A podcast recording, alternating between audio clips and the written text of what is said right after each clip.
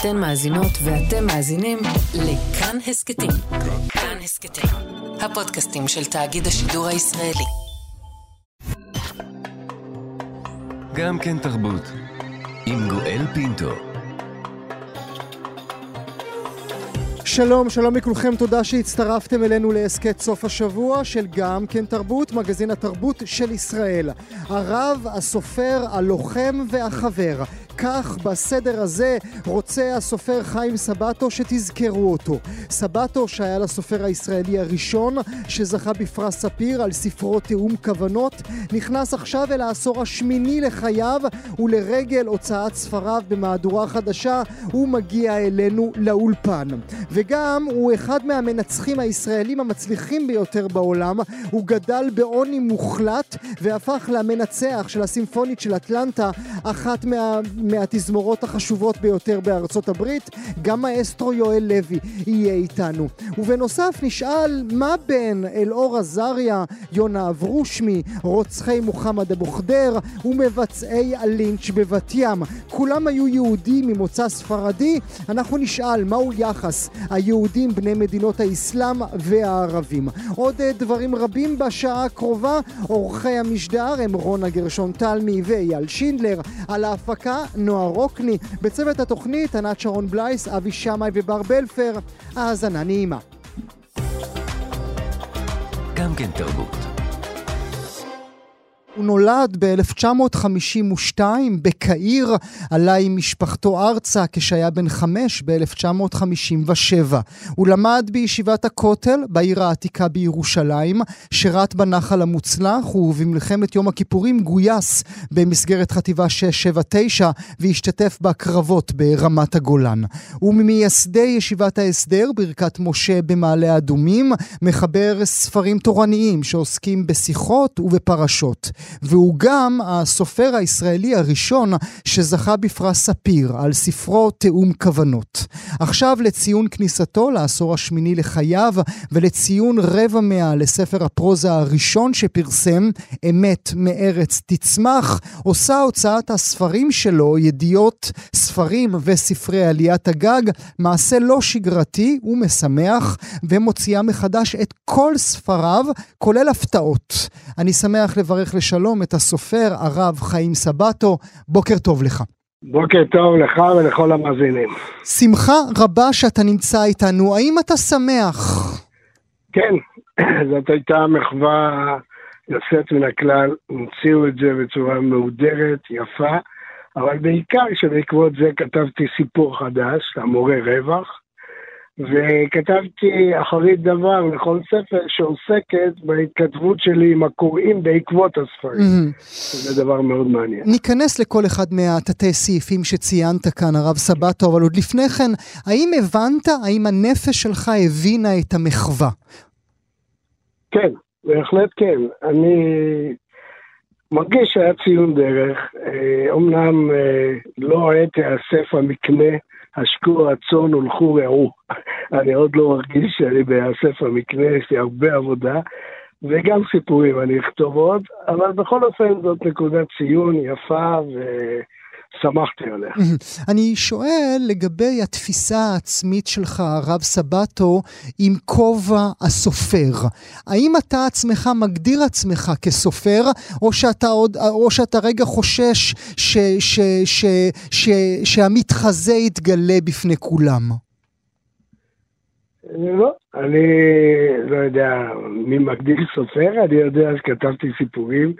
יפים, שברוך השם עשרות אלפים אהבו אותם. Mm-hmm. ואני חושב שהנחתי את זה לבנה בתרבות העברית, לא דבר יוצא דופן, אבל בכל אופן לבנה חדשה, ספרות שיוצאת מבית המדרש, סגנון שונה. כמובן יש מבקרים, כמו בכל מקום, mm-hmm. ואני מקבל אותם בברכה, ויש המון המון אוהבים. האם יש, הרב סבטו, בעיניך, אתה השתמשת בצדק רב בכל הנוגע לכתיבה שלך במונח תרבות עברית. האם בעיניך יש הבדל בין התרבות העברית לתרבות הישראלית? אה, אני לא יודע עד כדי כך, לא, לא הייתי אה, מקצין את זה בצורה כזאת. אני חושב שיש תהליכים. אני גם למדתי בחיי שבחיי הרוח יש תהליכים ויש זרמים תת-קרקעיים שלא תמיד אתה רואה אותם מלמעלה. אני לא חושב שהזרמים היהודיים נעלמו, אני חושב שהם קיימים, אה, קיימים, בצורות שונות, במקומות שונים, וגם אה, מה שקורה בישראליות יש הרבה יהדות. ומצד שני, ברור שכל דבר הוא מתחדש, גם שפה מתחדשת, גם סגנון מתחדש, אני לא נגד התחדשות. אבל ודאי שאני באתי עם ערכים יהודיים של uh, דורות רבים, שאני לא רוצה שיעלמו בספרות. העובדה שאתה גם חבר באקדמיה העברית ללשון, קצת מדאיגה אותך כאשר אתה שומע את כולנו מדברות ומדברים? כן, כן, אבל אני לא, באופיי, אני לא... מקנא ולא נוקם, אני איש רך באופי, ואני אוהב לטפל בכל דבר במעט מהאור ואחרי הרבה מהחושך. Mm-hmm. לא בביקורת, לא בצעקות, אלא בבנייה. כשאתה כותב שורה עברית יפה, אם אני כותב הלבנה עמדה בטהרתה, אז שלוש מילים יפות, זה תורם משהו לעברית. האם זה יעשה מהפכה? לא. אבל כל תרומה יש לה חשיבות. אני כחבר האקדמיה תורם את התרומה שלי. מה, לאן בסוף תתפתח התרבות, מי יודע. אני אומר שוב, יש גם כל מיני זרמים שכל הזמן משתנים, ויש תקופות שפתאום יש אה, אהבה וגעגועים גדולים לתרבות אה, העברית לדורותיה. יש תקופות שתנועות אה, חדשות כובשות את הרקע, קשה לדעת. אבל כשאתה כותב בטהרתה, האם אתה תוהה בינך ובין עצמך מי וכמה אנשים עוד מבינים את המילה הזאת? האמת שלא, כי זאת האמת לאמיתה, שכשאני כותב, אני לא חושב על הקורא בכלל. אני כותב את רחשי ליבי, יהיו קוראים, לא יהיו קוראים, זה יודפס, לא יודפס. אני כותב את מה שאני מרגיש, מה שאני חש, את השפה שלי ואת העולם שלי. ולהפתעתי, הספרים נמכרו בעשרות ואלפים, ויש להם קוראים. האם כל uh, ישראלי יבין כל מילה? וכשאני קראתי את שייקספיר, אז הבנתי כל מילה וכל מושג בתרבות האנגלית. לא הבנתי, אבל אתה חי, חש את הסופר, אתה חש את הלב שלו. גם אם אתה לא מבין כל מילה. כך דעתי. יפה. בכל אופן, אני יכול לספר רק על העולם שלי, אין לי דרך אחרת. הלשון הישראלית שגורה בפיך, הרב סבטו? אה, בוא נאמר, עד... עד שלב היותי בצבא ובמילואים. אה, היום אה, כבר הצעירים חידשו עוד ועוד ועוד, קשה לעקוב עד שם. וזה משהו שחסר לך? זה משהו שאתה אה, מנסה אה, להיות לא, חלק. ממנו? לא. או שאת... לא, זה לא חסר לי. אני, יש לי את העולם, יש לי את התלמידים שלי, שאני שומע אותם, אוהב אותם, אבל uh, לפעמים יש הבדלים, פערים, זה טבעי. אמור לי מילה משהו ברשותך, הרב סבטו, על התלמידים שלך. מהו העולם התרבותי שלהם, והאם הם יודעים שהרב שלהם אה, הוא חתן פרס ספיר, ש, שעשרות אלפי עותקים מהספרים שלו נמכרים עד היום? כן, הם בוודאי יודעים. אה, אני לא... לצערי, אני לא יכול לומר שלכולם יש עולם ספרותי. אה, אני מזכיר לך שאני גדלתי בבית אה, ממצרים, מקהיר. שהאימא שלי הייתה בקיאה כמעט בעל פה בכל הספרות הצרפתית, שסבא שלי היה קורא כל ספר חדש שיצא לאור, כשהדוד שלי בגיל שמונה, כשהייתי, הגיש לי ספר של עגנון ושיר חדש של אורי צבי גרינברג, אני גדלתי בעולם הזה. הם לא כולם גדלו בעולמות כאלה. אה, בכלל בארץ, לא בכל מקום, לא בכל מקומות החינוך התרבות והספרות מפותחת, אבל הם יודעים ושמחים, ואני גם קורא להם סיפור חדש פעם בשנה, והם אה, אוהבים ומדברים ואפילו גאים בזה. אתה יודע, הרב סבטו, אה, לא, לא, כדי לא כדי לעורר מדון, כן, בשיחה בינינו, אבל האם אתה לא, האם, האם הלב שלך אה, לא צר לו כאשר אתה מדבר איתי על שייקספיר, ואתה מדבר איתי על המשפחה שקראה את הספרות הצרפתית, ואתה מדבר איתי על עגנון, ואולי התלמידים שלך, אה, אה, אה, המנהיגות הדתית, החרדית, הרחיקה אותם מן העושר הרב שאתה שתית ממנו בצמא. אתה צודק שפחות אה, רואים את זה. בשעתו כשכתבתי ספר עם הרב ליכטנשטיין, שעשה דוקטורט בשירה, אז גם כן ראיתי תלמיד חכם שהוא... אה, מהמומחים הגדולים בעולם בשירה, כתב על מילטון, אחרים, אבל אה, באמת זה נדיר, אין, אין ספק שזה נדיר שתלמידי חכמים עוסקים בספרות שפה, זה לא, זה לא דבר כל כך מצוי, אבל uh, תלמידים שלי לא רחוקים מהעולמות האלה, אני, אני לא חושב. אתה אומר, הרב סבטו, שזה נדיר. למד אותי ברשותך איך בכל זאת בעולם שלך אה, קיבלו או עטפו את הרב הסופר? איך התייחסו כן. אליך? זאת שאלה טובה. ראשית, אני לא היססתי לרגע כשכתבתי את הסיפורים, כי הייתי מוכרח. אה, קשה להסביר את זה, זאת השראה שמתפרצת מתוכך. מי שלא עבר חוויה כזאת, לא יודע אם הוא יבין את זה. אני כותב רק כשיש לי השראה. ולא היה לי ספק שאני צריך לכתוב. הספק היה לי לפרסם. ולא אחריש חששתי, והופתעתי מאוד מאוד לטובה. התברר שאני מקבל תגובות בישיבות הכי גדולות בבני ברק, מראשי ישיבות, מאברכים שקוראים את הספרים בשקיקה, ועטפו אותי בהרבה אהבה. היה, היה אחד או שניים שאמרו לי, מה פתאום התחלת לכתוב סיפורים במקום חידושי הלכה, אבל אני המשכתי לכתוב גם חידושי הלכה, והספרים התקבלו באהבה גדולה מאוד בחוגים שלי, ואני הופתעתי מזה, אני mm-hmm. מודה. כנראה שהגיע הזמן, אה, הגיע איזה רגע שהעולם יותר נפתח לזה. זה באמת היה חדש, ראשוני, ולא ידעתי איך זה יתקבל, אבל זה יתקבל טוב. בדרך כלל. ואני אניח על השולחן בינינו, הרב סבטו, ברשותך, תיאוריה אחרת.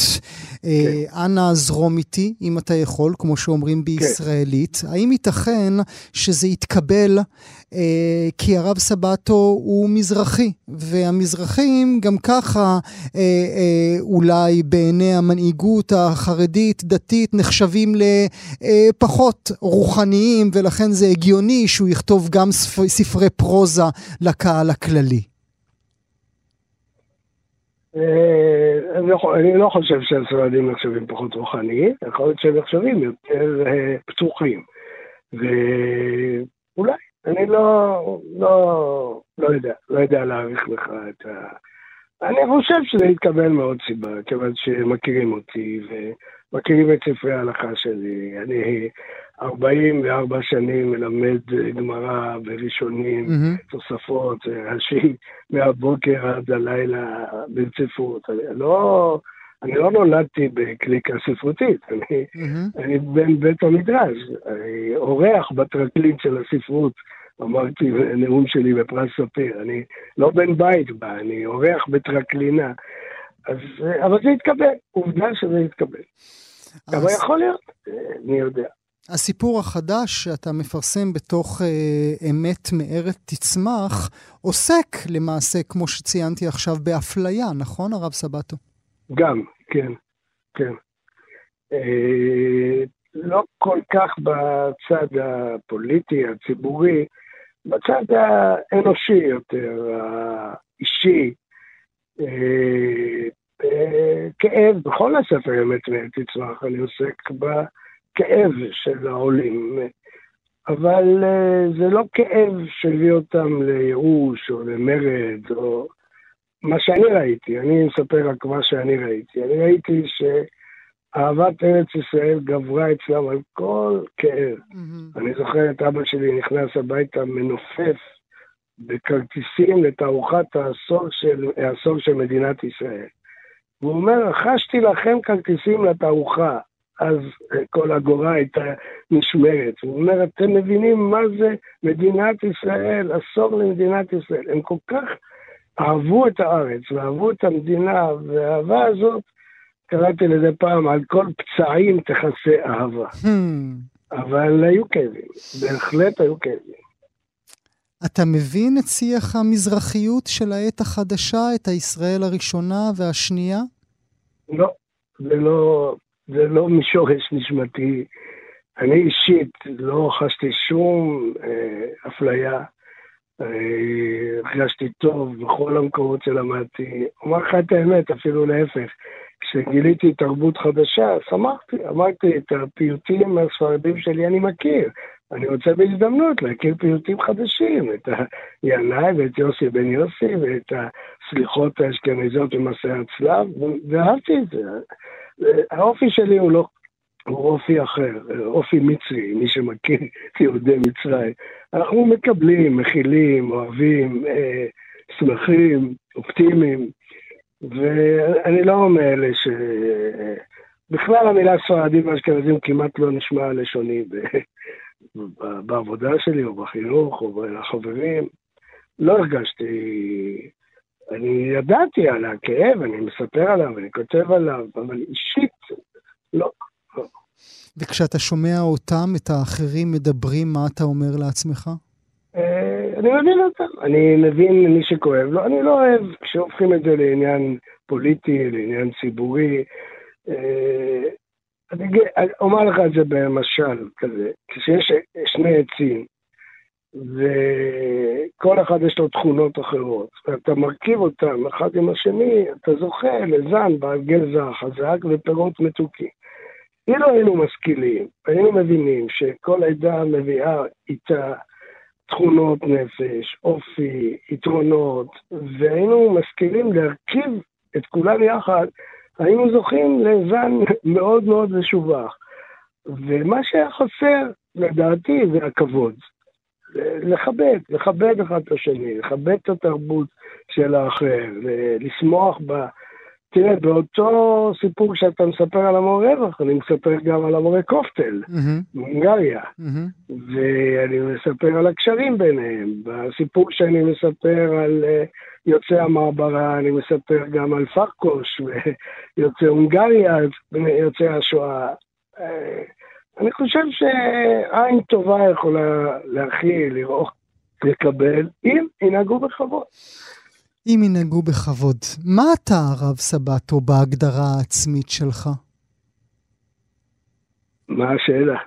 מה אתה בהיררכיה? אתה קודם רב? אתה קודם סופר? אתה קודם אבא? אתה קודם בעל? מה אתה? אני יכול להגיד לך דבר חשוב, זה מה שהתלמידים שלי תמיד אומרים לי. אה, אני לא שני אנשים, אני אותו אחד בבית, במשפחה, בישיבה, עם התלמידים ובספרות. מי שיקרא את ששת הספרים שלי יוכל לדעת עליי הכל. כמו שאני מופיע בספרים, כך אני בחיים. אני לא, אין לי שתי תדמיות, אין לי תדמית בתור רב, ותדמית בתור סופר, ותדמית בתור... אני אותו אדם, עם אותם חיים, אותם ערכים, ומה אני, מה, מה אני ומה חיי, אני עפר ואפר, מה אני, מה החשיבות שלי. אני משתדל לנצל את מה שחנן אותי הבורא כדי להוסיף אבן טובה לעולם. מה, איך אני מגדיר את עצמי, אין לזה חשיבות. אבל אם אתה שואל מה עיקר עיסוקי, עיקר עיסוקי כמובן בתורה, זה עשרות שעות ביום אני לומד תורה. מקדיש זמן מסוים גם לתרבות ולספרות, אבל, אבל להגדיר את עצמי אף פעם לא חשבתי. אבל ברור לי שאין לי שני עולמות, יש לי את אותו עולם. עכשיו שאלת אותי אם שמחתי, אז אני אגיד לך ממה שמחתי. כמה שעות אחרי שהופיעה המהדורה, קיבלתי הביתה זר פרחים ענקי, וחתומים עליו כל קציני החטיבה שלחמו איתי במלחמת יום כיפור. חנן ווגמן וישראל, כל הקצינים שמסרו את הנפש על ידי, זה ריגש אותי, הם כתבו שם לרב, לסופר, ללוחם ולחבר. אז אם אתה שואל איך אני מגדיר את עצמי, ככה, עם אותו זר פרחים. אנחנו נברך אותך, הרב, הסופר, הלוחם והחבר, על המהדורה החדשה עם כל ספריו של הרב חיים סבטו, עם תוספות והפתעות אה, בתוכו. הרב סבטו, תודה שהיית איתי הבוקר. תודה לך, גואל, תודה. גם כן תרבות. הוא נולד ב-1950 ברומניה, עלה לישראל עם משפחתו כשהיה רק בן חודש. תחילה הם התגוררו באוהלים במעברה בעתלית, משם עברו לצריפים בכפר עטה, ומשם לרחוב העצמאות בחיפה תחתית. כבר בגיל צעיר זיהו את אהבתו למוסיקה, ובעוני שש, ששרר אז הצליחו לארגן לו מין חצי אקורדיאון שכזה.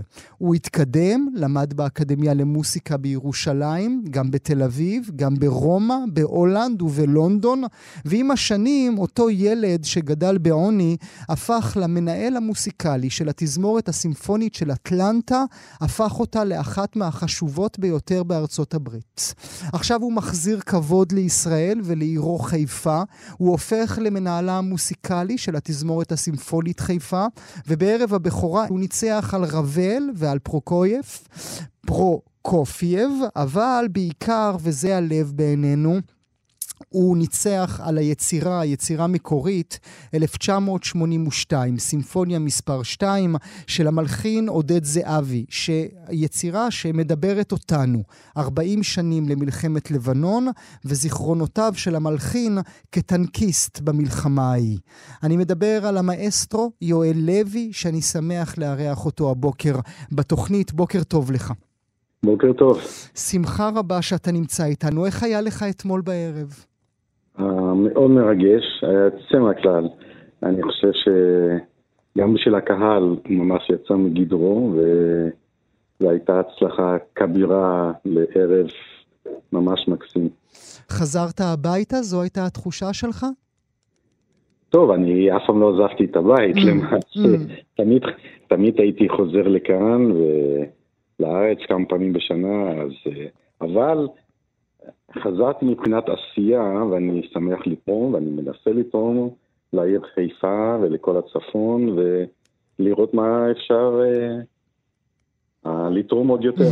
במידה רבה זה, זה מין מעשה שאתה מחזיר למדינה ולעיר שלך, נכון? אתה מחזיר נכון? בחזרה. בהחלט, בהחלט. סיפרתי מעט uh, מהביוגרפיה הפרטית שלך, זו ביוגרפיה באמת פנטסטית, ש- שמופיעה רק בספרים ובסרטים קורעי לב. אבל נסה להסביר לי איך ילד uh, uh, מבית uh, קשה, כן? כמו כל הבתים אז, בשנות החמישים, שגר במעברה בעתלית ובצריף בכפר עטה, הופך לאחד מהמאסטרואים הגדולים בעולם. טוב, תשמע, הילדות שלי לא הייתה פשוטה. שגרים בתנאים כאלה, אבל כשהגענו לרחוב העצמאות וגרנו ב... למעשה בחורבות של בית שלא קיים כבר, וכשהיום אני עובר ליד המקום הזה, זה רק חנייה, אה, השטח הזה מיושר לגמרי, אבל פעם זה היה חורבה של בית ששרד, חלקו שרד באחד המלחמות, ושם גרנו, ושם אה, זה היה פעם ראשונה שיכלתי לשמוע תקליטים גם, מוזיקה ממש, תקליטים, לא משנה, לא קלאסיים, אבל פולקלורים, אבא שלי אהב מאוד חזנות, וריקודים. הוא, הוא היה רקדן מעולה, hmm. ומשם התחיל לבוא הקשר הזה למוזיקה, כי הייתי כמה שהוא שמח לרקוד, ותמיד הייתי מאוד... Uh, מגיב לכל דבר של מוזיקה, הייתי מתחיל לדפוק על כל הסירים בבית, המעט סירים שהיו גם. אז אבא שלי החליט, טוב, הילד הזה באמת אוהב מוזיקה, בוא נמצא לו משהו. וההורים שלי לא ידעו כלום על מוזיקה קלאסית, ממש כלום. הם באו מטרנסילבניה, ממקום שרחוק מאוד ממוזיקה קלאסית, בוא נגיד ככה. והוא קנה לי במעט כסף שהיה, הוא קנה איזה אקורדיון קטן, ואמר, טוב, בוא, שינסה ללמוד, ואז למצוא מורה, ואז מצאו מורה, שלמעשה הוא היה צ'לן רוסי, שעלה לארץ באותה תקופה, קראו לו פרופסור מוטמן, אדם מבוגר, שלמעשה היה ממש צ'לן סולן ברוסיה, ראיתי תמונות שלו, הופיע כסולן, וכדי לחיות בארץ לא היה לו תלמיד אחד לצ'לו, הוא לימד אקורדיון. וזה היה בדוניה וייסמן, קונסרבטוריון דוניה וייסמן, ושם התחלתי את ה... איך אומרים? את השלבים הראשונים במוזיקה, עם האקורדיון, ואחר כך אה, הוא השיג לי צ'לו הת... לתקופה קצרה. התאהבת מיד? התאהבת מיד?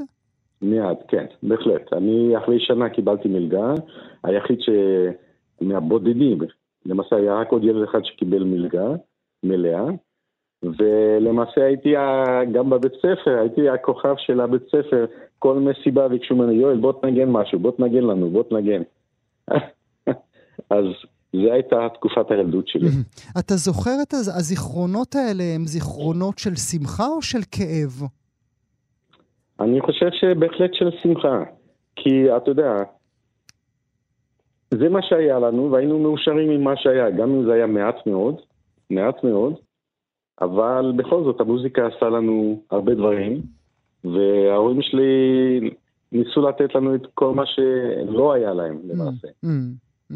העוני ליווה את החיים שלך? זה משהו שתמיד היה לך מאחורי הראש? Uh, לא יודע אם ליווה את החיים שלי, אבל אתה תמיד מעורה ואתה תמיד זוכר מאיפה התחלת ולאיפה הגעת, ואתה אף פעם לא שוכח את, את העבר שלך, וזה מאוד חשוב לזכור מאיפה באנו ואיפה אנחנו נמצאים.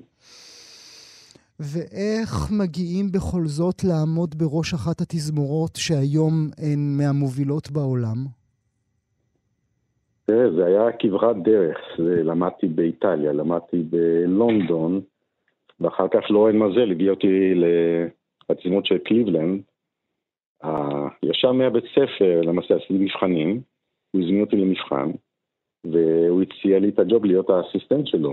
ואז, באותה תקופה, הקליבן אורקסטרה, תזמורת קליבן, היו נחשבים כאגדה, בשבילי זה היה כאגדה, לילד שבא מבית ספר, פתאום מציעים לו להיות אסיסטנט של אחד המנצחים הגדולים ביותר אי פעם, וגם אחת התזמורות הגדולות ביותר בעולם. אז זו הייתה אגדה שממש בשבילי לבוא ישר מהבית ספר, תזמורת קליבלנד, ולמעשה אז מה, זה נס? אני מנסה לתת לזה כותרת. האם זה נס? האם זה ילד שעבד קשה כל החיים שלו? האם זה נסיבות? זה, לא יודע איך לקרוא לזה, אבל דברים לא קורים סתם, בוא נגיד ככה. אה, לעבור את מבחנים אצל לורן מזל זה דבר שקשה לתאר אותו, איזה דברים אתה צריך להכין, ידע, הזיכרון, שמיעה, כל מיני דברים שאתה צריך לעבוד עליהם, אתה צריך לדעת. אתה אבל לא... אתה מדבר איתי ראש, מאסטרו. אתה מדבר איתי ראש, ואני מנסה לדבר איתך לב. כמובן, הלב, תראה, תראה, הלב תמיד היה במקום הנכון. תמיד היה במקום הנכון, אבל uh, הראש תמיד הקשיב ללב, והלב הקשיב לראש. אז uh, דו, דו משמעי, איך שאומרים. וההזדמנויות קרו, זה היה יותר גורל מאשר כל דבר אחר, זה mm-hmm. גורל שפגשתי בו. Mm-hmm. אבל הוא נתן לי את ההזדמנות, אבל אחר כך הייתי צריך להוכיח את עצמי. כן. זה לא שנתנו לי את זה על מגש של כסף, לא, הייתי צריך ממש לעבוד בשביל זה, להשיג את זה, להוכיח את עצמי לפ... אה, לפני הרבה מאוד אנשים אחרים, לפני שהשגתי משהו. הרגשת שאתה ראוי, או שכל הזמן חששת שיגלו, אה, שיגלו אה, אה, את הבעיות שלך? אה, בעיות לא היו. מה שתמיד חששתי, שכשבאים לתזמות כמו קליבלנד כבחור צעיר, בלי ניסיון, ואתה עומד לפני אנשים שכולם אגדה מבחינה מוזיקלית לפניך, אתה חושש שאתה צריך להוכיח את עצמך שאתה ראוי לעמוד לפניהם ולנצח עליהם. אז זה היה החשש תמיד, שהאם אני מספיק טוב לעמוד לפני האנשים הגדולים האלה מבחינה מוזיקלית, שכל אחד מהם זה היה נחשבת לאגדה בארצות הברית. וזה דרבן אותי כמובן הרבה יותר לעבוד קשה ולהוכיח את עצמי כל פעם שעמדתי לפניהם. Mm-hmm. הייתי חייב להוכיח את עצמי שאני. באמת ראוי ואני מעל ומעבר. והאמת היא שהם היו אנשים נפלאים, שגם עודדו אותי בצורה מדהימה. וכנראה שהם ראו בי גם משהו והאמת היא שכל היצירות הגדולות, פעם ראשונה שהצלחתי עליהן זה היה עם התזמורת קליבלנד, והיה לי חוויות שאני אף פעם לא אשכח אותן, ממש אדירות, חוויות של רגע האחרון שקראו לי להציל את, ה, את האונייה שפתאום הקברניט נהיה חולה, דברים כאלה מנסחים נהיו חולים, אני סתם סימבולית מדבר כאן, וקראו לי בלילה למחרת בבוקר לבוא לנצח לצ'יט של בטרון, שאף פעם לא ניצחתי עליה באותה תקופה, להחליף את המנצח, וכל הלילה למדתי כי אמרתי, אומייגאד, oh נצח לצ'יט של בטרון עם הציד המאורקסטרה, פעם ראשונה בקונצרט למחרת, והאמת היא שזה אחד הקונצרטים הכי מרגשים, וגם חבי התזמורת באו להגיד לי, אני לא אשכח את זה עד היום, זה דבר שקרה לפני 40 שנה. באו להגיד לי שמאז ליאונרד ברנסטיין לא היה להם כזה וואו, של, וואו. של, של בטהובן. זו מחמאה שלא, שלא שוכחים. לא שוכחים, בגלל זה אני לא שוכח את זה, כי זה היה כל כך מיוחד, כל כך, גם ברגע האחרון, אה, טוב, אני לא יודע, מישהו מלמעלה הסתכל עליי כנראה. מתי הבנת שאתה ראוי? אה, מה אני אגיד לך, תמיד ניסיתי, תמיד להשתפר, למצוא דרכים, להיות יותר בקיא ברפרטואר, אבל ההזדמנויות אה, לא חסרו לבוא, אז, אה, אבל תמיד, אף פעם לא, תמיד לא הייתי מסופק עם, עם מה שאני יודע, תמיד חשבתי שאני יכול לעשות הרבה יותר. ואני חושב שזה דבר מאוד חשוב בחיים, אף פעם לא להסתפק ברמה מסוימת, תמיד לשאוף להגיע לגבהים הרבה יותר גדולים. ואכן הגעת מאוד גבוה. אני רוצה ללמוד ממך, ברשותך, מאסטרו לוי, על עולם המוסיקה קלאסית מעט יותר. האם אתה לא חושש שבעוד 20, 30, 40 שנים, כאשר הבן שלי יראיין את הנכד שלך, וכבר לא יוותרו, כבר לא יישארו צופים בקונצרטים? תראה, הנושא הזה, אני שמעתי אותו, מדברים עליו לפני 30 שנה גם. Mm. ותמיד היה החשש הזה, והחשש הזה קיים גם כיום.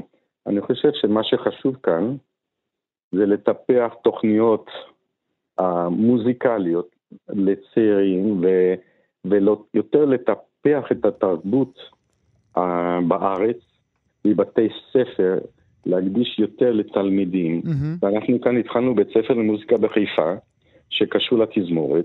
אנחנו אה, נותנים מלגות מלאות לתלמידים, אנחנו נותנים להם master classes, למשל, השבוע יש לנו אחד הפסנתרנים הגדולים בעולם, אה, מקסים ונגרו, שניגן אתמול את הפרוקופייב כן. ואת הרבל. היום, בעוד כחצי שעה, הוא ייתן master class לתלמידים שלנו. וגם לפני שנה, שלמה מינץ נתן master class. ואנחנו מביאים את התלמידים שנגנו איתנו בתור התזמורת הגדולה מדי פעם, ואני גם מנצח עליהם, אז אנחנו רוצים... כי רק לפתח... ככה, כי רק בסיס זה יכול. עוד דבר נוסף מאוד מאוד יפה, וצריך באמת לתת אה, ציון לשבח לתזמורת חיפה, שהיא מציעה כרטיסים לתלמידי הקונסרבטוריונים ולסטודנטים ב-25 וב-35 שקלים. זאת אומרת, מחירים ממש נמוכים, כל מה שצריך זה לבוא ולקטוף. בדיוק. אנחנו רוצים לטפח את הנוער, את הצעירים, את העתיד. וככל שנשקיע בזה וככל שנקבל עזרה יותר גם מהעיר חיפה וממוסדות אחרים לטפח את הנוער, אני חושב שהעתיד יהיה כאן רק ככה. פנטסטי. אני רוצה שנדבר ברשותך, מאסטרו לוי, על הרפרטואר. אנחנו רואים את אותו רפרטואר שוב ושוב בכל אולמות הקונצרטים בכל רחבי העולם. והשאלה הראשונה היא, האם לא נמאס לך כבר? ב', האם לא נמאס לקהל?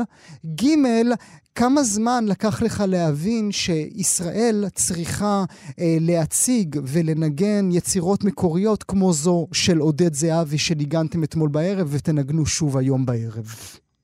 תראה, אה, קודם כל, לקהל אף פעם לא נמאס לשמוע את היצירות הגדולות. זה אני חייב להגיד לך, מניסיון. הקהל ברובו אוהב, לש... בא, רוצה שיהיה לו חוויה... הוא רוצה לשמוע את המוכר. הוא רוצה לשמוע חוויה מוזיקלית, כמובן. זה לא אומר שאנחנו לא נשלב דברים מאתגרים בשביל הקהל. אנחנו מנסים לעשות את זה מדי פעם. להגיד שאנחנו יכולים לעשות את זה כל הזמן, זה יהיה בלתי אפשרי. אנחנו צריכים לשלב את זה בתבונה לתת לקהל דברים חדשים, אבל גם לתת דבר, לקהל דברים לא הכי מוכרים, למשל, אני לא חושב שהרבה אנשים בקהל הכירו כל כך את הפרוקופייך או את Mm. הרבל, Mm. ואפילו את הסיבליוס, Mhm. אפילו את הסיבליוס. אז זה לא בדיוק ששמעו את זה עשרות פעמים, בהחלט, בהחלט לא. אני חושב שרק בודדים באמת מכירים את הרפרטואר הזה, אז בשבילם זה היה הרבה רפרטואר חדש למעשה, למעשה. וההחלטה לנגן יצירה מקורית של זהבי? זה בהחלט הייתה החלטה שלנו, ואני מאוד שמח. זו הייתה יצירה מאוד מאתגרת, מאוד למעשה מרגשת לדעת שאתה יודע מה מאחורי היצירה הזאת, Mhm. והסימבוליות, והצבעים, והרגשות, וה- וכל מיני ציטוטים שברור לך, למי שמתעמק ביצירה, כל הרמזים שהוא נותן על המצב שלנו, מה שהיה בלבנון, מה שקורה למעשה בעולם שלנו, בארץ ובמזרח התיכון. אה, יש שם כל כך הרבה רמזים מעניינים, יש שם אה, קרן אור מדי פעם של תקווה, ויש שם גם דברים מאוד אה, קשים לשמוע שזה מה שקורה בחיים שלנו בארץ, לדאבוננו. ולכן זה חשוב כל כך שינגנו את זה דווקא כאן. אולי מילה לסיום, ברשותך, מאסטרו לוי, אם אבא שלך היה רואה אותך בחיפה, מה היה אומר לך? אני חושב שהוא היה מאוד גאה, מאוד גאה, ושמח. גאה ושמח. מאסטרו יואל לוי, לעונג, לעונג רב, תודה רבה שהסכמת לבוא לאולפן שלנו. תודה לכם וכל טוב. גם כן תרבות. אחת האגדות ששמע כל מי שנולד למשפחה שמוצאה במדינות האסלאם הייתה על השכנות הטובה, ההדוקה, האוהבת בין היהודים לערבים בארץ מוצאם. כל בן עדות ספרד שמע את הסיפורים האלה. האם יש בהם אמת? אולי. מה שבטוח הוא שכש, שכאשר בוחנים את יחס היהודים שמוצאם במדינות ערב לערבים כאן בישראל, האגדה על האחווה מתנפצת אל מול קרקע המציאות. האם יש יותר בני עדות ספרד גזעניים מאשר אשכנזים גזעניים בישראל? בוודאי שלא. האם יש ספרדים שונאי ערבים? ברור שכן, צריך רק לפתוח את הטלוויזיה. בספר חדש וחשוב, שונאים סיפור אהבה קוראים לו, בוחן הפרופסור הלל כהן, הוא פרופסור להיסטוריה, המתמחה בלימודי מזרח תיכון ואסלאם, את יחס היהודים הספרדים אל מול הערבים. הוא מתחיל ממאורעות תרפ"ט ומגיע עד מאורעות מאי 2021. הוא נמצא איתנו הבוקר, נברך אותו לשלום. הפרופסור הלל כהן, בוקר טוב לך. בוקר טוב ומבורך. אתה יודע, כשקראתי את הספר שלך, ושוב קראתי ושוב קראתי, לא יכולתי שלא לחשוב על מוצאם האתני של עמי פופר, ושל הרוצחים אה, של אה, אבו ח'דיר, ושל המציתים של בית הספר הדו-לשוני, ועל אלאור עזריה, ועל אלה שהואשמו או הוגשו נגדם כתבי אישום אה, על הלינץ' בבת ים, ועל יונה אברושמי. האם כל אלה שמניתי היו טרוריסטים, או שהם היו מזרחים טרוריסטים? אני מנסה לחשוב יחד איתך על ההגדרה. דבר ראשון, אה, נפתח בזה שהם היו מזרחים. האם הם היו טרוריסטים? אני משער שלחלקם הכינוי הזה מתאים יותר ולחלקם פחות. השאלה באמת המעניינת, האם את מה שהם עשו, הם עשו כמזרחים או לא עשו כמזרחים. כלומר, האם הזהות המזרחית שלהם גרמה להם לעשות את זה. מהמם. והאמת שכחוקר זו השאלה הכי מעניינת וגם הכי קשה לתשובה, ובחלק מהמקרים יש לנו תשובה ובחלק אין.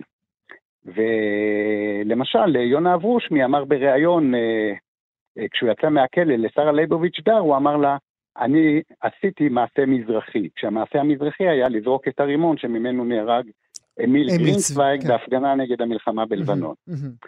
אז זאת אומרת, יש אנשים שמגדירים את המעשה שלהם כמעשה מזרחי. שוב, אני אתן עוד דוגמה, דוד בן שימול, ירושלמי, שירה את הטיל לאו על האוטובוס לחברון מהמם. אה, בשנת 83-84, אז גם הוא אמר, אני, אני מכיר את הערבים, אנחנו גדלנו איתם, אנחנו יודעים מה זה, וזו הדרך לפעול. אבל זה לא אומר שכל מזרחי שעושה מעשה כזה, הוא עושה את זה מתוך מזרחיות, כמו שלא כל אשכנזי שעושה מעשה דומה, למשל ברוך גולדשטיין עושה את זה מתוך אשכנזיות מהמם. ומתוך אני חושב, ברוקלינאיות. אני חושב שיש הבדל, ברשותך, פרופסור כהן, כי כאן זה לא רק איך שהם תופסים את עצמם, אלא איך מסתכלים עליהם. כאשר אה, אה, יונה אברושמי או אלאור עזריה, אולי אלאור עזריה זו דוגמה טובה יותר, גם כי זה קרה לפני רגע, וגם בגלל שהשיח סביב הדבר הזה נכנס אל השיח של, של העדתיות שיש לנו בשנים האחרונות. זה גם חשוב איך מסתכלים עליהם. זה נכון שעל אה, הרוצח במערת המכפלה לא התייחסו כאל אשכנזי, אבל אלאור עזריה כן התייחסו כמזרחי. נכון מאוד, וזה בדיוק אחת הנקודות שאני בודק בספר לאורך השנים. ואני מראה שכבר מתקופת המנדט, כאשר אנשי פלמ"ח נכנסים לבית והורגים משפחה, אז לפעמים מבקרים את המעשה הזה ולפעמים לא, אבל אף אחד לא יגידו חבורת אשכנזים נכנסה לבית בכפר לוביה והרגה משפחה. אבל אם עושים את זה אנשי אצ"ל מזרחים, הרבה פעמים יגידו, אנשי אצ"ל מעדות המזרח עשו את הדבר הזה. Mm, זאת אומרת, יש פה דבר שהוא מרכזי בשיח במשך עשרות שנים, עם יוצא דופן, שאפשר להתייחס אליהם אם יהיה זמן, שבשיח הזה מדגישים מזרחיות כאשר היא מקושרת למעשה אלימות, ומעשים דומים על ידי אשכנזים המוצא לא יודגש. עוד יותר אפשר אולי להוסיף קומה, אם אתה מרשה לי. Mm-hmm. כאשר מדובר במזרחים שעושים את המעשה ההפוך, וגם כאלה היו לנו, מטלי פחימה, דרך וענונו, אפילו אלף אלפי הבדלות, צ'רלי ביטון שנפגש עם ערפאת, שם לא מדגישים את המזרחיות שלהם, כי הם בצד הנכון, so called. טוב, פה העסק בעיניי יותר מורכב, כי אתה אומר הצד הנכון, so called, ואתה חושב שיש איזושהי תמיכה למה שעשתה אה, טלי פחימה. במעשים האלה אין כמעט צד נכון, ומי ש...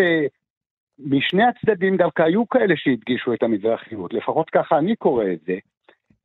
והם הדגישו את המזרחיות כי הפנתרים השחורים, וצ'רלי ביטון. וסעדיה ואנשים. אחרים, הם אמרו במפורש שאנחנו הולכים לפגוש את ערפאת כמזרחים, או כמרוקאים. או כבני שכונות המצוקה בירושלים. כי הם רצו לעשות מין. ליגה משותפת כזאת, נכון? נגד, כן. נגד המשטר האשכנזי או נגד, אה, נגד, אה, נגד הממשלה כאן. בדיוק, אה, הם חשבו למשל שכסף שהולך להתנחלויות דופק את השכונות, הם חשבו שהציונות פגעה גם בספרדים, מזרחים וגם אה, בפלסטינים, ואפשר לאגד כוחות וכולי.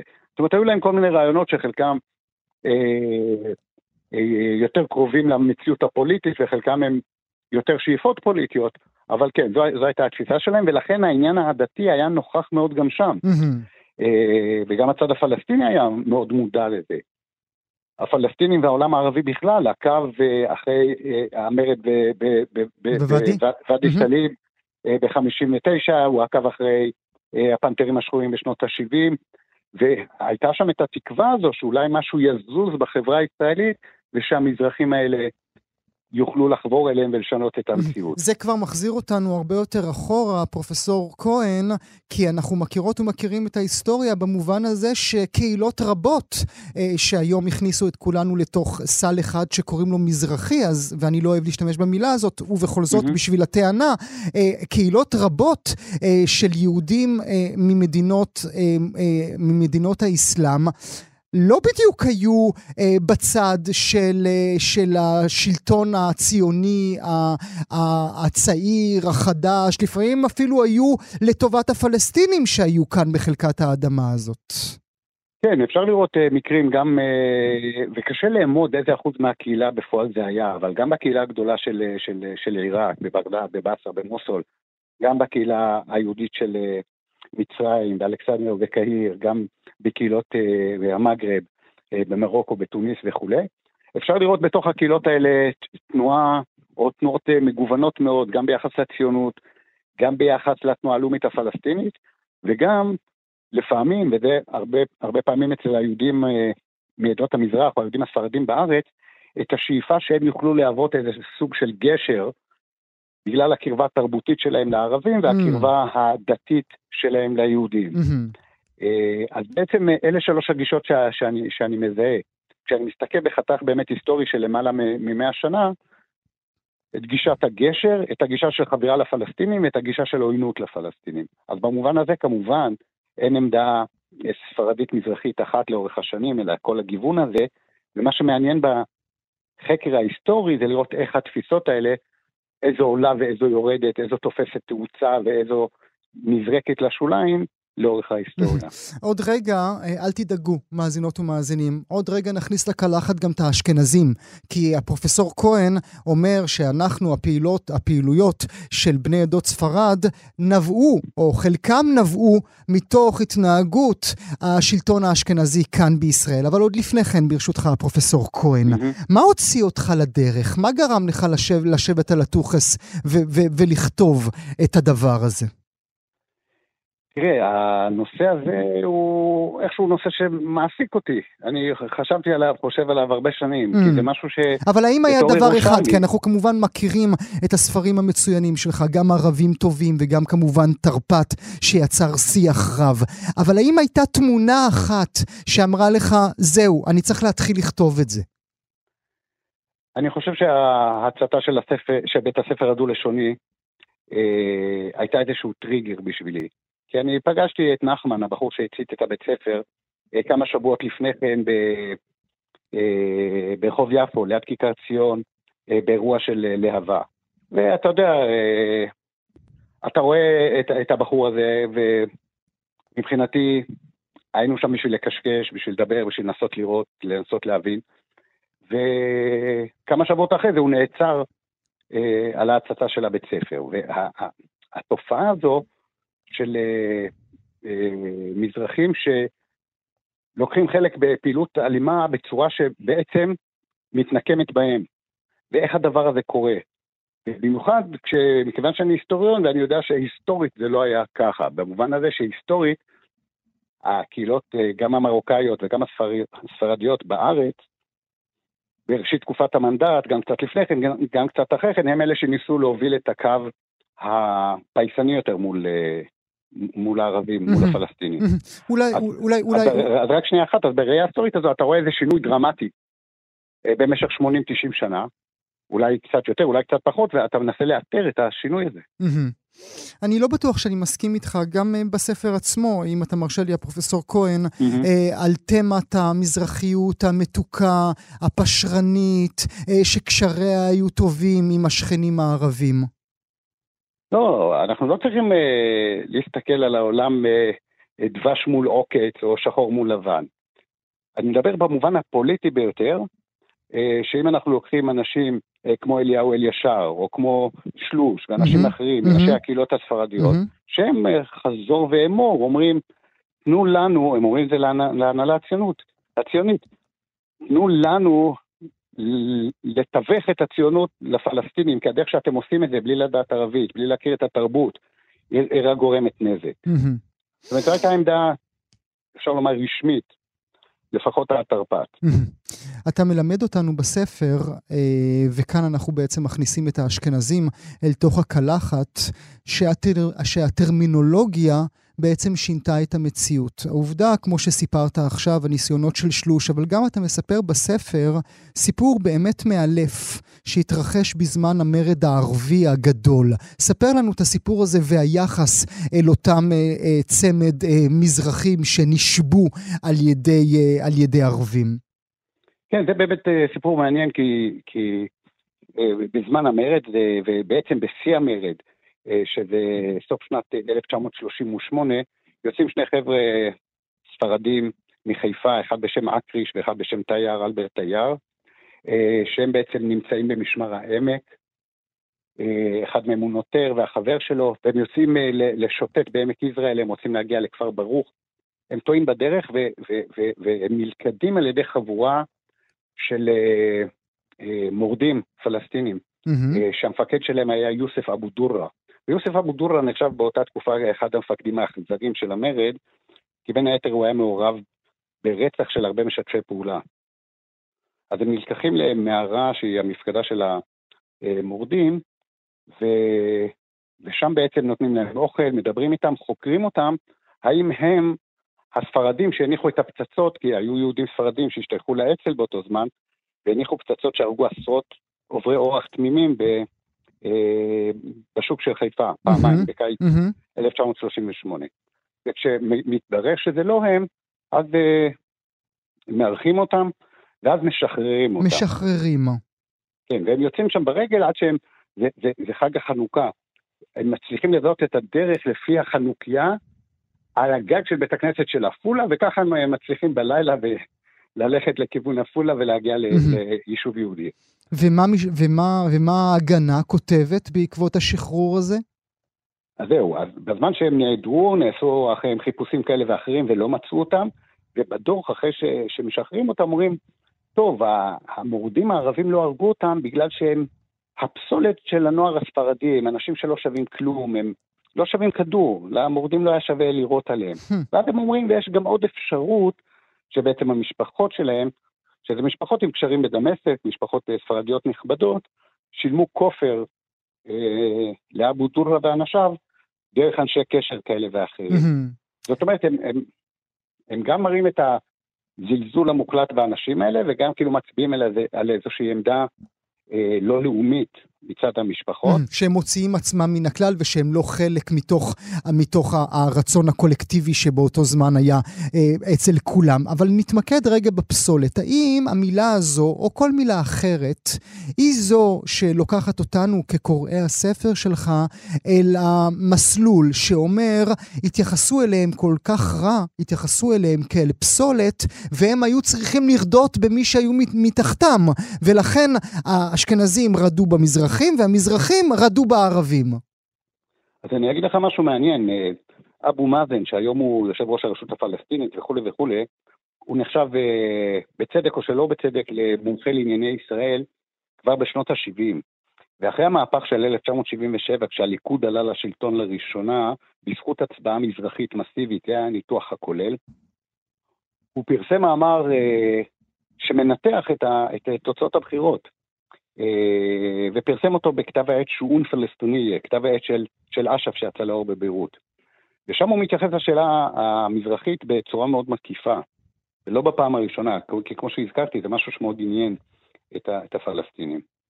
ובמקרה הזה הוא אמר, תראו, הליכוד הוא לא פחות מעוניין בשלום מאשר המערך, כאילו מפא"י, מפלגת העבודה, כי בעצם אה, לאלה יש ניצים ועונים ולאלה יש ניצים ועונים. וגם המזרחים, אנחנו יודעים שעכשיו יש להם נטייה אנטי-ערבית, אבל הנטייה האנטי-ערבית שלהם זה בגלל מצוקת החיים mm. במדינת ישראל, mm. ולא בגלל החוויה שלהם בחוץ לארץ. ופה אני חוזר למילים שבהם פתחת את, ה, את השיחה. לא כל uh, מזרחי או יוצא ארצות האסלאם שמע סיפורים על שכנות טובה בלבד. אז זה רק אימא שלי קשקשה. לי את המוח? מה זה? זה רק אימא שלי, זכרה לברכה, קשקשה לי? אה, אני חושב שבדרך כלל, זה לא רק היא, אבל בדרך כלל אנחנו שמענו סיפורים גם כאלה וגם כאלה. שמענו על רגעים של נחת ושמענו על רגעים של אימה. אנחנו שמענו על רגעים של קרבה ועל רגעים של חרדה. אני חושב שאם ניקח את הטוטל שאנחנו שומעים, אנחנו שומעים אה, אה, על יהודי מרוקו, האם מלך מרוקו עזר ליהודים בזמן השואה או לא עזר? כל הזמן יש ויכוחים סביב הדברים האלה. האם היו שם פרעות או לא היו שם פרעות. בעצם זה נושא שהפך להיות נושא לוויכוח, בין היתר מסיבות פוליטיות, כאשר לא כל הצדדים מחפשים את האמת ההיסטורית. כי האמת ההיסטורית בדרך כלל לא מוכיחה שאף צד צדק, אלא mm-hmm. מוכיחה שהיה גם מזה וגם מזה mm-hmm. וגם מזה. Mm-hmm. אנשים פחות אוהבים את הגישה של הגם וגם וגם, זה נראה לא מספיק יציב. כמובן. אה, שלסיום השיחה שלנו, הפרופסור כהן, אה, שנאמר... אולי אה, תקרא לי, אולי תקרא לי הלל במקום הפרופסור כהן, אתה הבן אדם הראשון שקורא לי הפרופסור כהן. אתה עבדת כל כך קשה בשביל זה, מה, למה שאני אקח את זה ממך? אה, אולי, אה, אוקיי, איך שנוח לך. אבל לי יותר נוח הלל. אז הלל, שנאמר, שנאמר אבישי בן חיים או שנוותר? תשמע, אנחנו מכירים משכבר הימים, כי גדלנו באותה שכונה והלכנו לאותו בית ספר וכולי וכולי, אז אה, שמו כמובן מעלה אה, תחושה חמימה אצלי. Mm. למרות? למרות שאולי אתה לא מסכים עם, ש... עם התזה שלו בשנתיים האחרונות? תראה, יש הבדל בין הניתוח שלו לבין המסקנות הפוליטיות. עם חלק גדול מהניתוח אני מסכים, עם חלק מהמסקנות הפוליטיות אני לא מסכים. Mm-hmm. המסקנות הפוליטיות... המסקנות הפוליטיות, ש... המסקנות הפוליטיות שקובעות אם אתה מזרחי אתה חייב להצביע נתניהו. כן, אה. למשל זה נראה לי לא סביר. מהמם. אבל, אה, אבל אה, אני חושב ש, שנקודות המוצא והתפקידים הציבוריים במרכאות שלנו שונים, כי אני, התפקיד שלי לחקור, והוא רואה את עצמו כ, כאקטיביסט פוליטי באמצעות עיתונאות. אז אנחנו מחפשים דברים אחרים ומוצאים דברים אחרים. שונאים סיפור אהבה, מאזינות ומאזינים, קחו את הספר הזה ליד. אני מאוד מודה לך, הלל, הפרופסור הלל כהן. תודה שהיית איתי הבוקר. גם כן תרבות.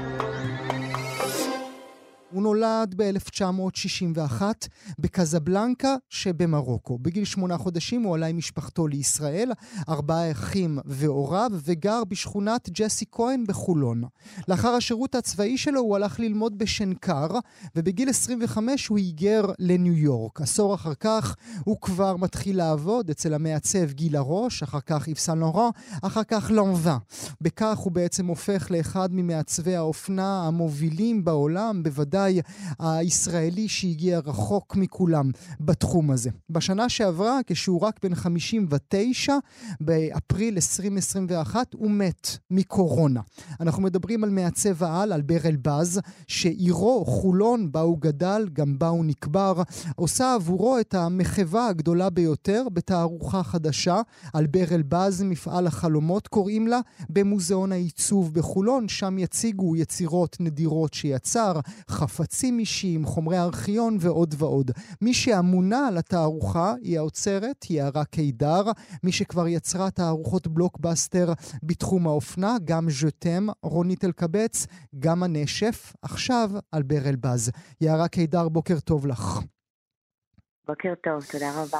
אני מודה לך שאת נמצאת איתנו הבוקר. עד כמה הריגוש רב בעיקר בראי ההצלחות הקודמות שלך? וואו, הריגוש, אה, אני, אני כרגע על ענן, אני מדברת איתך מענן. והריגוש הוא בעיקר לאור התגובות וכל מה שחווינו עד עכשיו מהמבקרים אה, שראו את התערוכה. זה מרגש מאוד מאוד. איך מתחילים דבר כזה? מרגע הרעיון, הליכה אל מנהלת המוזיאון, סיכום על הנייר, עושים תערוכה על אלבר אלבז, מה מכאן והלאה? מהרגע שבו יוצאים לדרך, אני קודם כל צללתי עמוק אל תוך uh, כל מה שיכולתי למצוא, חומרי ארכיון, שיחות עם בני המשפחה, uh, שיחות עם אנשים שהקיפו את אלבר לאורך השנים, שלי ורטהיים, המורה שלו משנקר, שליוותה אותו לאורך השנים. Uh, האנשים שעבדו איתו uh, וגם אהבו אותו, שזה, אני חושבת, משהו שכל הזמן הולך ביחד בסיפור של אלבר. אה, שעות של צפייה, צפייה בהרצאות שהוא נתן, אה, ראיונות ודברים שהוא כתב, וגם להסתכל על הבגדים עצמם, שזה בסוף עבודת האוצרות האמיתית, להסתכל מה, מה מספרים החפצים והשמלות והעיצובים mm-hmm. שלו, ומזה בעצם ליצור דבר חדש. אלבר אמר שהוא לא עושה רטרוספקטיבות, שהוא לא אוהב לסכם, ובעצם התערוכה כאן כדי גם לספר סיפור חדש. מה שמעניין זה שלכאורה, בוודאי את, אבל אולי גם באופן כללי, לכאורה אנחנו יודעים מיהו אלבר אלבז. לכאורה אנחנו מכירים את תחנות חייו, אולי גם כמה עיצובים שלו, אנחנו מכירים בוודאי את דמותו הוויזואלית. מה בכל זאת הפתיע אפילו אותך כשצללת פנימה? אמ, אני חושבת שקודם כל הדבר הראשון שגיליתי זה שיש איזשהו פער ביחס, אה, זאת אומרת, אה, יש פער בין ההכרה והפרסום הבינלאומי שהיה לאלבר, אה, לזה שהוא היה דווקא בישראל פחות, ההיקף של ההצלחה שלו והסיפור שלו לעומקו היה פחות ידוע לקהל המקומי, וזה גם משהו שהתערוכה שואפת לעשות, ממש... להוציא אותו לאור? אוקיי. Okay. מפגש כמעט בלתי אמצעי איתו. אה, מה שהפתיע אותי, אני חושבת, וזה אולי גם פחות קיבל אולי ביטוי, אה, זה האופן שבו אלבר דיבר באופן פתוח מאוד מאוד, גם על אה, רגעי השפל בחייו. זאת אומרת, לא רק על ההצלחה והתהילה, אחד הדברים שהוא עשה בצורה מאוד מאוד גלויה ופתוחה, וגם כדי לתת השראה לאחרים, ובמיוחד בשיחות עם סטודנטים, בארבע שנים האחרונות הוא נסע בכל העולם ודיבר, נתן הרצאות וכיתות אמן עם סטודנטים, זה על, רגע, על הרגעים שבהם פיטרו אותו למשל, ועל mm. הרגעים שבהם ההצלחה מסתיימת בבת אחת ואתה מוצא את עצמך בחוץ, ומה אתה עושה ואיך אתה צומח מזה. והסיפור שלו מהבחינה הזאת הוא מעורר השראה ויש בו רגעי קסם. את יודעת לומר איך הילד מקזבלנקה ומג'סי כהן הגיע הכי רחוק שאפשר? אמ, אני חושבת שרואים את זה, אחד הדברים גם ש... שנמצאים בתערוכה זה מסדרון של 54 מטרים שמספר את סיפור חייו של אלבר ממש אה, אה, מההתחלה ועד תצוגת המחווה שנערכה לזכרו. ורואים שם איורי אופנה של אלבר מגיל 6. הילד מתחיל לצייר בגיל 6, והוא מצייר אה, מדים יפים יותר לרופאות ולשוטרות.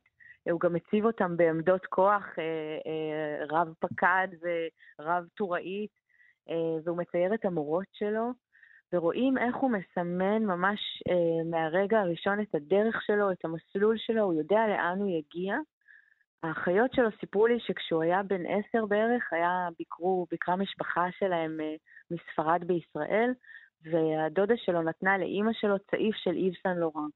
והוא מישש את הצעיף הזה ושאל איך קוראים למעצב הזה, ואמרו לו איב סן לורן, והוא אמר, אני יום אחד אעבוד אצל המעצב הזה. בגיל עשר. בגיל עשר. וכעבור שני עשורים, הוא שם. החלום הזה mm-hmm. הוא שם. Mm-hmm. הוא הראשון שיורש את uh, מקומו של איב סן לורן, זה uh, ב- ב- בהיסטוריה של האופנה העולמית זה חסר תקדים. הראשון שנכנס לנעליו ונבחר ומוכתר כיורש שלו. פשוט לא להאמין. איזה מטומטם זה שהוא מת. אני מסכימה איתך. אני חושבת שאחרי שצללתי כל כך עמוק גם לסיפורים והקשבתי לכל כך הרבה שעות שהוא גם מדבר והוא חי, היו רגעים שזה פשוט לא נתפס לי שהוא לא איתנו עכשיו. בגיל כל כך צעיר. אם הוא היה אה, חי, א', האם הוא היה מרשה לך לעשות את התערוכה הזאת? ב', מה הוא היה אומר עליה? אה, זה, אלה השאלות שליוו אותי לכל אה, אורך העבודה על הפרויקט, אבל בגלל שבאמת הייתי מוקפת באנשים שעבדו איתו, אה, כל הזמן קיבלתי פידבקים והרגשתי שאני מקבלת תיקונים. הדבר השני הוא שכשעבדתי על התערוכה של רונית אלקבץ, אלבר היה יועץ לתערוכה הזאת. Mm. יש לי הקלטות של שיחות בינינו על איך צריכה להיות התערוכה. ובהקלטות האלה שהפכו באיזה אופן מוזר, ל... אה, קיבלו הקשר אחר, הוא ממש נותן לי הנחיות על איך לעבוד ואיך לעשות ואיך לעשות את זה הכי טוב. אחד הדברים שהוא אמר לי בהקשר הזה, הוא אמר, הכי חשוב שהתערוכה לא תהיה רטרוספקטיבה, שהיא לא תדבר על מוות. אה, יש אנשים שמסיימים את התפקיד שלהם כאן והם עוברים לעשות משהו אחר, וזה בסדר גמור. מוות יכול גם להיות התחלה חדשה. אה, וזה ממש, אה, הקשבתי. טוב, הרגת. הרגת עכשיו, הרגת.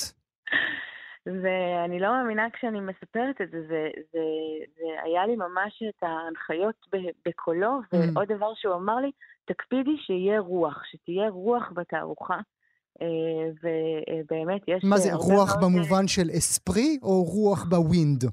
הוא אמר מכל, ה... מכל האספקטים, הוא אמר המילה הזאת יש בה הרבה, הרבה מובנים ותובנות, אה, ובאמת יש, אני מרגישה שיש רוח בתערוכה, יש גם רוח פיזית, יש ממש מאווררים שמפיחים רוח בתוך השמלות והן מתנועות בחלל. לאן הכי רחוק הלכת כדי להשיג אה, דגם? אה, ללא ספק, למריל סטריפ.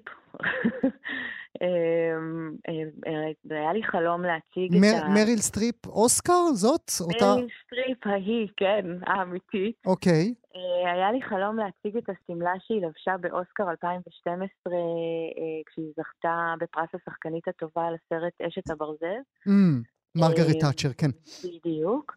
והצלחתי להגיע אל הצוות שלה, וזה היה פשוט מדהים, היא, היא ענתה באופן אישי ושלחה את השמלה באופן אישי למוזיאון, לתערוכה. אלבר היה אה, המעצב האהוב עליה ביותר.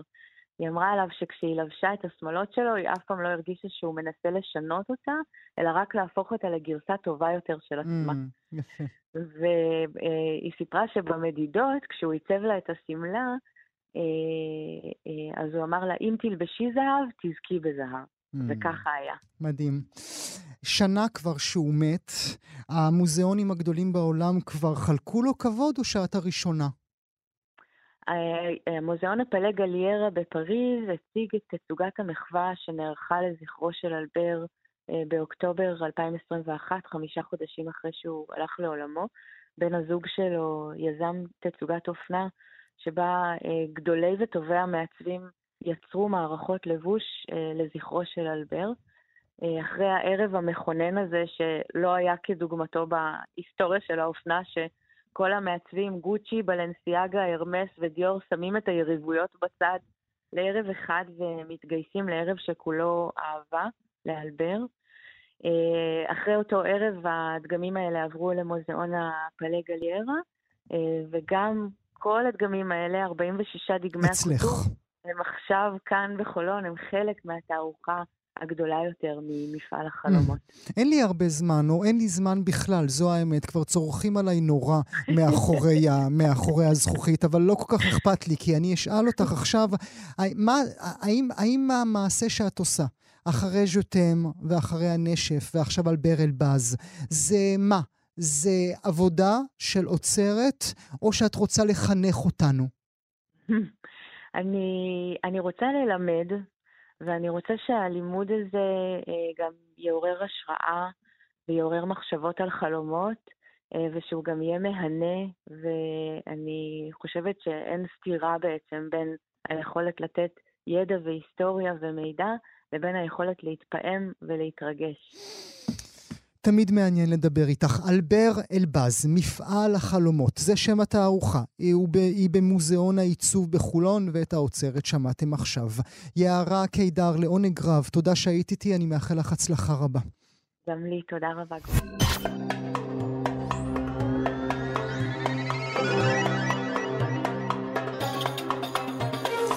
זהו, הגענו לסיומו של הסכת נוסף אה, מבית גם כן תרבות, מגזין התרבות של ישראל, עורך המשדר אייל שינדלר, על ההפקה נועה רוקני, בצוות התוכנית ענת שרון בלייס, בר בלפר ואבי שמאי. תודה שהייתם איתי, ועד הפעם הבאה, אילה לקה. גם כן תרבות. אתן מאזינות ואתם מאזינים לכאן הסכתים. כאן הסכתים, הפודקאסטים של תאגיד השידור הישראלי.